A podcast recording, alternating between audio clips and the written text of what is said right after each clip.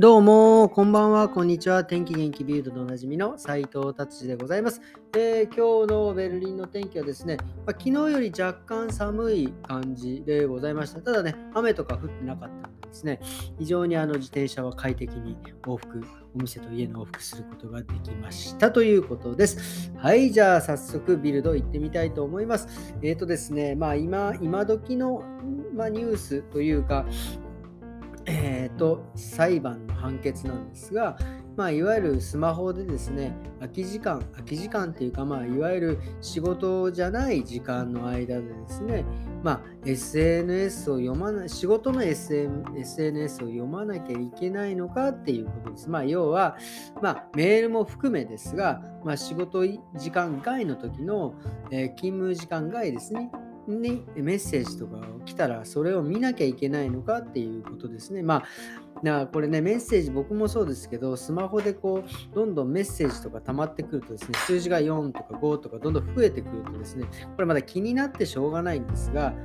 仕事勤務時間外ですとこれはもう無視していいと。でですね、これはですね、ドイツのどこの州か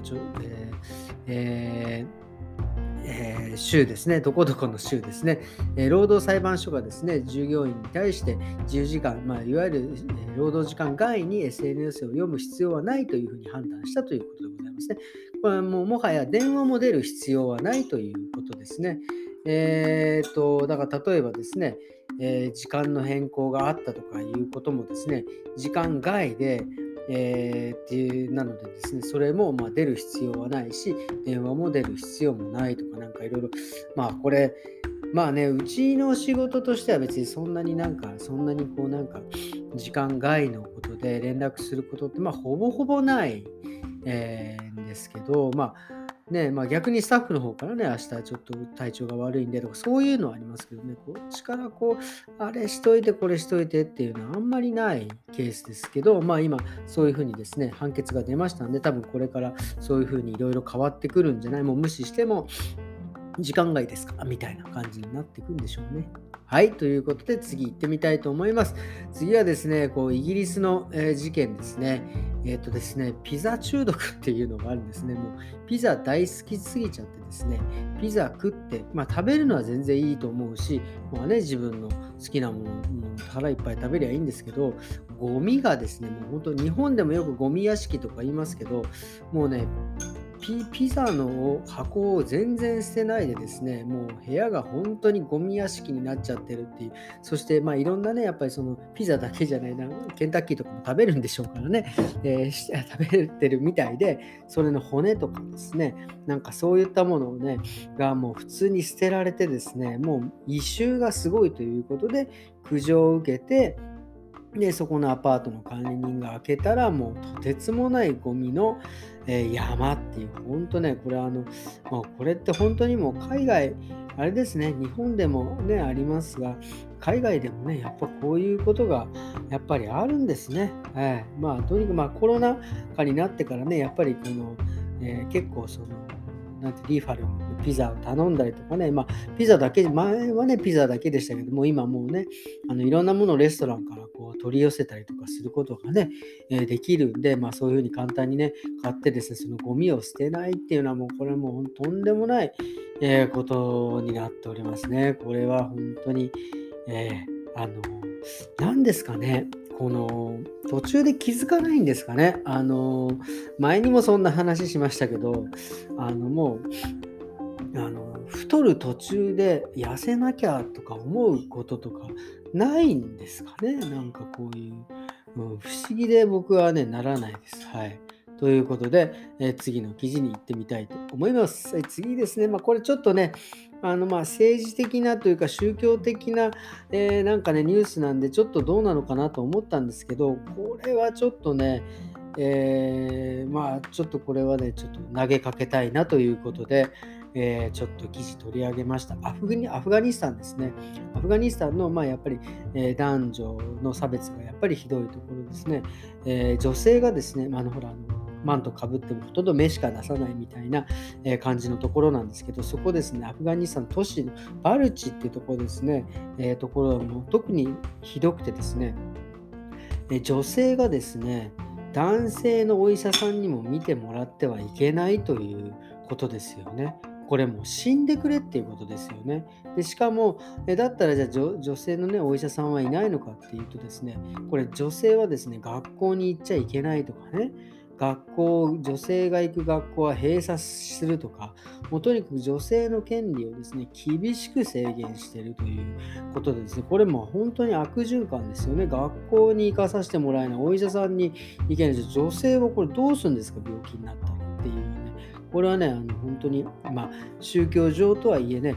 もうちょっとですね、こうなんか尊厳みたいなものをね、あれした方がいいと思います。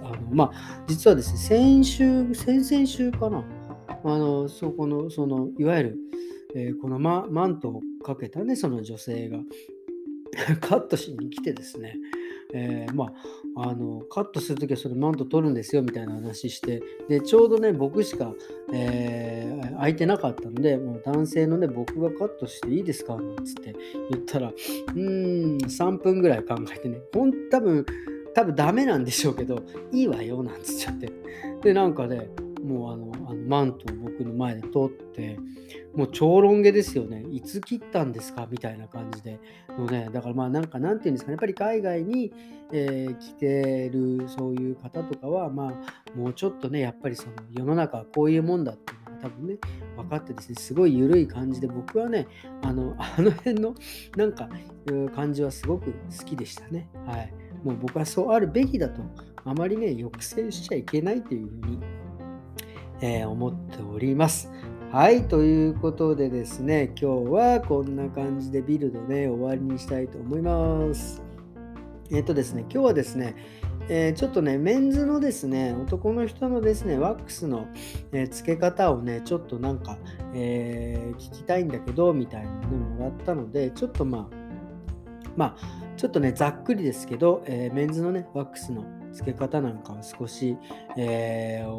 ちょっと喋れる範囲で、言葉にできる範囲でちょっとね、したいと思う。普段はね、やっぱこういう風につけるんですよってもう見せながらね、お店ではやるんですけど、ちょっとね、伝えてみたいと思います。まずですね、ワックスね、あんまりこれつけすぎると髪ベタベタ、自分がね、するスタイルにもよりますけど、あんまりね、初めから結構がっつり、ですね、つけない方がいいと思います。本当ね、どれぐらいかな、小指の第一関節ぐらいのなんか範囲ぐらいですかね。で、ワックスをこうつけてですね、よく手で、ワックス油ですからね、よく手の温度で溶かしていただいて、でそれをですね、まずつけ方としては、いきなり前髪からいかないっていうことですね。まずやっぱり後ろの方からですね、やっぱり一番初めっていっぱいワックス手についてますから、それ前にいきなりガッていったら、もう本当前髪どうにもなくなってしまいますので、ですね、後ろから、上にこうかき上げるようにね、後ろの襟足からこうずっと前にこうやって持っていって、でそれができたらですね、今度、右側から、今度は、左側に手をこうつけていく。でそれができたら今度左側から右側に持っていく。でこれどういうことかっていうと、1本の髪の毛に対して前から行って、で右左ってついて、で最後にちょっと、もう本当にね、手にもうワックスがほとんどついてない状態のぐらいでフロントの方にですね行っていただくと、いいと思いますね。そうするとね、均等につくんで、でそこからですね、散らすスタイルだったり、ですね、本当もう表面をですね、本当にこうなんていうんですか、根元じゃなくて髪の毛の表面をですね、ちょっと毛束ができるようにこうちょっとこうこするっていうような感じですかね。とか、あと根元を今度逆に、立ち上げてボリューム出したいっていう人は、もうそのまま根元をですね、しっかり、毛束感を出すように根元をこうしっかり掴むみたいな風にするとですね、比較的、ワックスはですね、まんべんなくついてやりたいスタイルができると思いますね。で、あとはもうワックス実はつける前にですね、もうなんとなくこういうスタイルにするっていうのをですね、髪の毛溶かしたりとかドライヤーでちょっと形をつけてあげると非常にいいと思います。ワックスの力を使ってちょっと分けたりとかなんとかっていうのはもうね、それはねもう多分どうにもならないと思います。もう根元がですね、もうそっちの方向に行っちゃっているので、根元をですねしっかりその自分の流したい方向とかでまずドライヤーとかで、形つけてからワックスを使って立体感を出すっていうのが立体感、毛束感を出すっていうのが基本かなっていうふうに思います。ちょっとねざっくりですけどワックスこんな感じで、あとワックス以外にもね、あとジェルとかファイバーワックスとかいろいろねクリーム系のもありますので、今度は今度そういった種類のものスタイリングのですね種類を今度いろいろ説明していきたいなっていう、オイルとかもありますからね、っていうことです。お楽しみにしてくださいということで今日はこんな感じで終わりにしたいと思います。それではまた明日。さよなら。